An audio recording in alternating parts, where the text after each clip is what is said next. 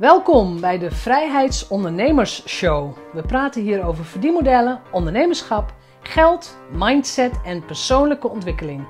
Ik ben jouw host, Jeanette Badhoorn, bedenker van het merk Vrijheidsondernemers, auteur, organisator van de Transatlantische Ondernemerscruise en online pionier. Welkom, aflevering 22 van de Vrijheidsondernemers Show vrijheidsondernemers, ik moet even wat dingen uitleggen. Het vrijheidsondernemerschap heb ik opgebouwd uit vier pilaren. En een van de vier pilaren, dus een van die onderdelen, is het creëren van expert content. En dat kan een blog zijn, dat kan een video zijn, een vlog, een boek, een presentatie, een webinar een televisieshow, een podcast. Alles waaruit blijkt dat jij voor mij de expert bent. En weet je, het is makkelijk gezegd, makkelijker gezegd dan gedaan misschien. Als ik zeg, weet je, je moet gewoon een soort content kiezen waar jij goed in bent en waarin jij je expertise kunt laten zien of laten horen. Dan knikken mensen ja en doen mensen nee. En ik weet ook niet of jij dat hebt, of je het herkent. Van het is makkelijk gezegd van ja, ik moet elke week bloggen, of ik moet elke week een podcast, of ik moet elke week een video. En dan gebeurt het niet. Dus wat heb ik gedaan? Ik heb in mijn eigen vrijheidsondernemersarchief gezocht, want ik heb een volledige content marketing en content strategie training. Uit die training heb ik video's gezocht die ik met je ga delen in de komende drie afleveringen. Dus je krijgt drie afleveringen over content. Hier en daar zul je merken dat de video misschien wel, of nou ja, de video, de opname aan een, aan een, misschien aan een update toe is. Want ik praat daar nog over mezelf als social media expert. Nou, dat is inmiddels toch een paar jaar geleden dat ik me zo profileerde. Maar de video is te waardevol om niet met je te delen. Ik ga hem gewoon met je delen. Dus de, de opname ga ik gewoon met je delen. Je krijgt de audio ervan. En in de audio of in de, in de aflevering zit ook huiswerk. Dus ik ga je ook aansporen om echt content te maken en te delen. En een van de simpelste manieren is het maken van een LinkedIn bericht, bijvoorbeeld. Ik ga je aansporen om dat te doen. En ik ga je aansporen om voor jouw contentstrategie ook een, ja, een plan te maken, of in elk geval te zorgen dat jij weet wat je gaat delen, met welke frequentie, hoe vaak, hoe ga ik mensen laten zien dat ik de expert ben. En dat zal in het begin even zoeken zijn, want je weet niet of je beter schrijft of praat, of dat je op de video misschien leuk bent, of dat je goed webinars kunt geven. Het maakt niet uit. Ga je vorm zoeken, ga beslissen wat je wilt, ga beslissen waar je goed in bent. Vraag je publiek, hoe vind je dat ik het doe op video? Vind je mijn stem duidelijk genoeg? Of lees je liever een boek van mij? Weet je, alles kan. It's up to you. Maar de bedoeling is wel dat wij, wij de wereld, van jou kunnen zien dat jij de expert bent. Succes met luisteren. In deze module gaan we iets meer in op de theorie van content marketing. Uh, misschien een beetje saaier, dat zou kunnen, maar het is toch belangrijk dat je realiseert waarom je aan content marketing doet. Uh, en we gaan eerst even wat definities doornemen. Content marketing, het creëren en verspreiden van betekenisvolle en waardevolle content. En dat betekenisvol en waardevol moet je echt altijd voor ogen houden. Ik denk dat ik het in meerdere filmpjes zeg of gezegd heb of ga zeggen. Uiteindelijk bepaalt jouw klant hoe waardevol het is geweest. Dus wees ook voor jezelf duidelijk, wat zou mijn klant fijn vinden, wat is waardevol en dat ga je dus ook meten met statistieken. Doel van content marketing, het of een duidelijk gedefinieerde doelgroep aantrekken, werven en binden. Dus jouw content zorgt ervoor dat goede mensen op jouw pad komen. En met welk middel dat is en welk platform dat is, daar kom je pas na verloop van tijd achter. En het derde doel is dan, of ja, misschien het hoofddoel, deze doelgroep tot een actie laten overgaan. En heel vaak is dat een koopactie.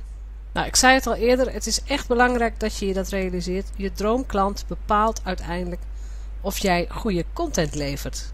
Ben je niet interessant, ben je niet informerend, ben je niet waardevol, uh, dan gaan ze je gewoon weer ontvolgen of uh, ze, kijken niet naar, uh, nou ja, naar je extra content. Dus denk bij alles wat je doet aan je droomklant. Nou, welke doelen kun je nou voor jezelf opschrijven? En er komen er een, een stuk of, ik denk tien. Het lijkt me handig als je gewoon mee gaat turven. Welk doel wil je halen en wat zou je daarvoor moeten doen? Zodat je ook weet waar je straks content marketing voor in gaat zetten. Het eerste doel, voor mij eigenlijk staat dat als een paal boven water. Traffic genereren naar je eigen website.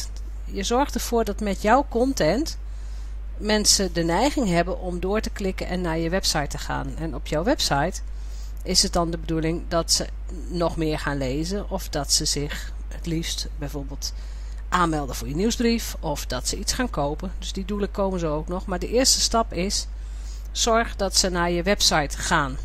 Een tweede doel voor jouw content marketing kan zijn dat je bezoekers langer op, langer op je website wilt laten blijven. Langer op je website laten blijven kan bijvoorbeeld door hele goede blogs te gaan schrijven die mensen interessant vinden. Het ook zo op te bouwen dat als ze een blog gelezen hebben dat er onderaan meteen uh, vervolgblogs klaarstaan van hey, je kunt ook deze lezen. Um, je wilt ook dat ze langer op één pagina blijven. Dit is ook, ook, voor de zoekmachine goed. Hè? Google vindt het ook fijn als mensen lang op je website blijven. En ook lang op één pagina. Dan denkt de zoekmachine, oh dat zal zeer relevant zijn. Uh, dat langer op één pagina blijven kun je bijvoorbeeld fantastisch doen met video's. Op het moment dat mensen video's gaan kijken, stijgt de blijftijd met, echt met stappen. Dus dat staat daaronder video's laten bekijken. In die video's ga je natuurlijk ook gewoon dingen uitleggen en ga je jezelf voorstellen. En kun je ook weer een call to action doen. Dus ook video's, let erop dat die er zijn. Uh, en dat ze ook gewoon goed in elkaar zitten qua, uh, qua structuur.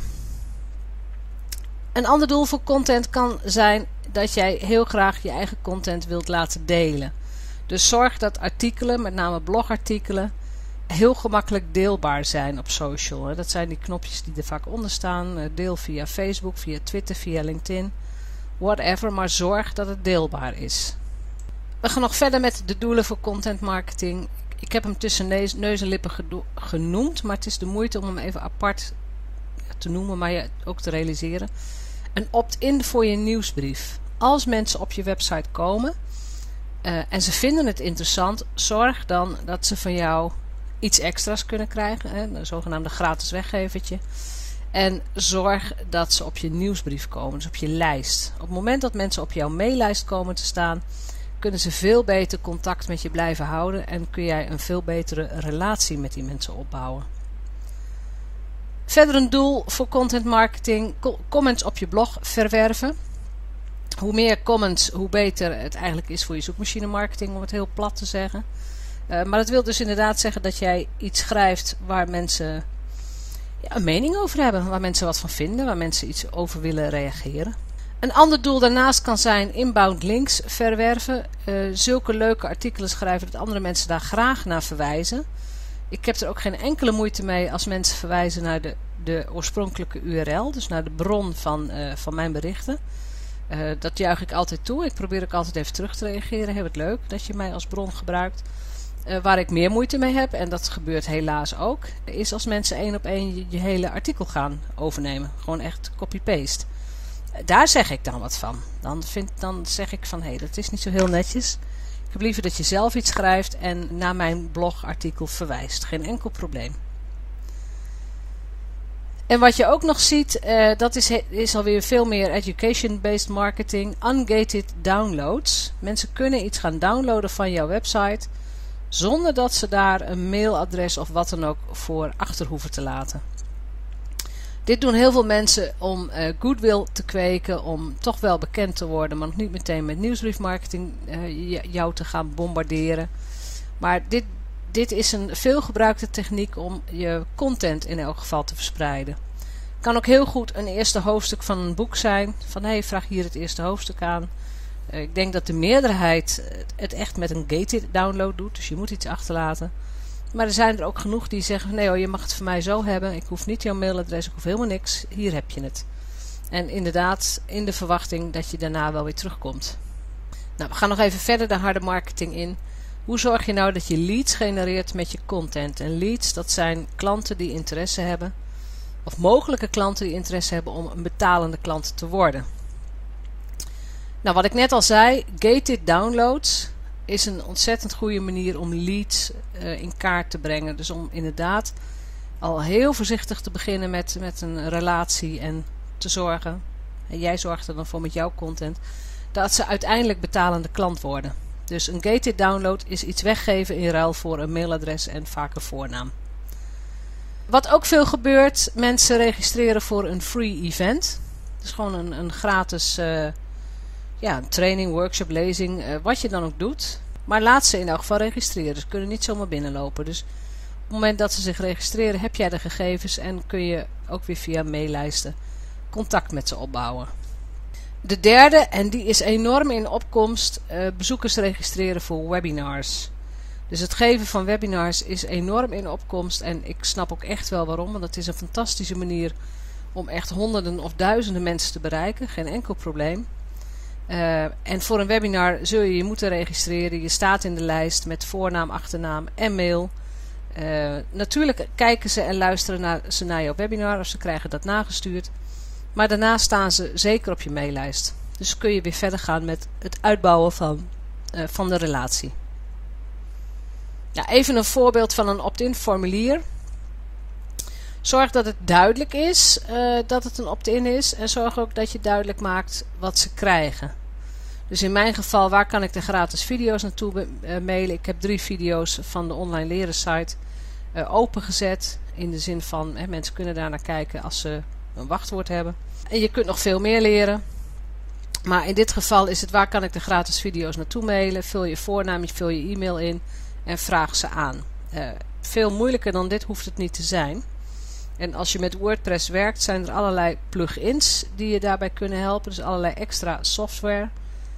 Ik zal ze in de tekst hieronder even vermelden welke dat zijn. Het zijn um, voor een deel, ik moet even denken.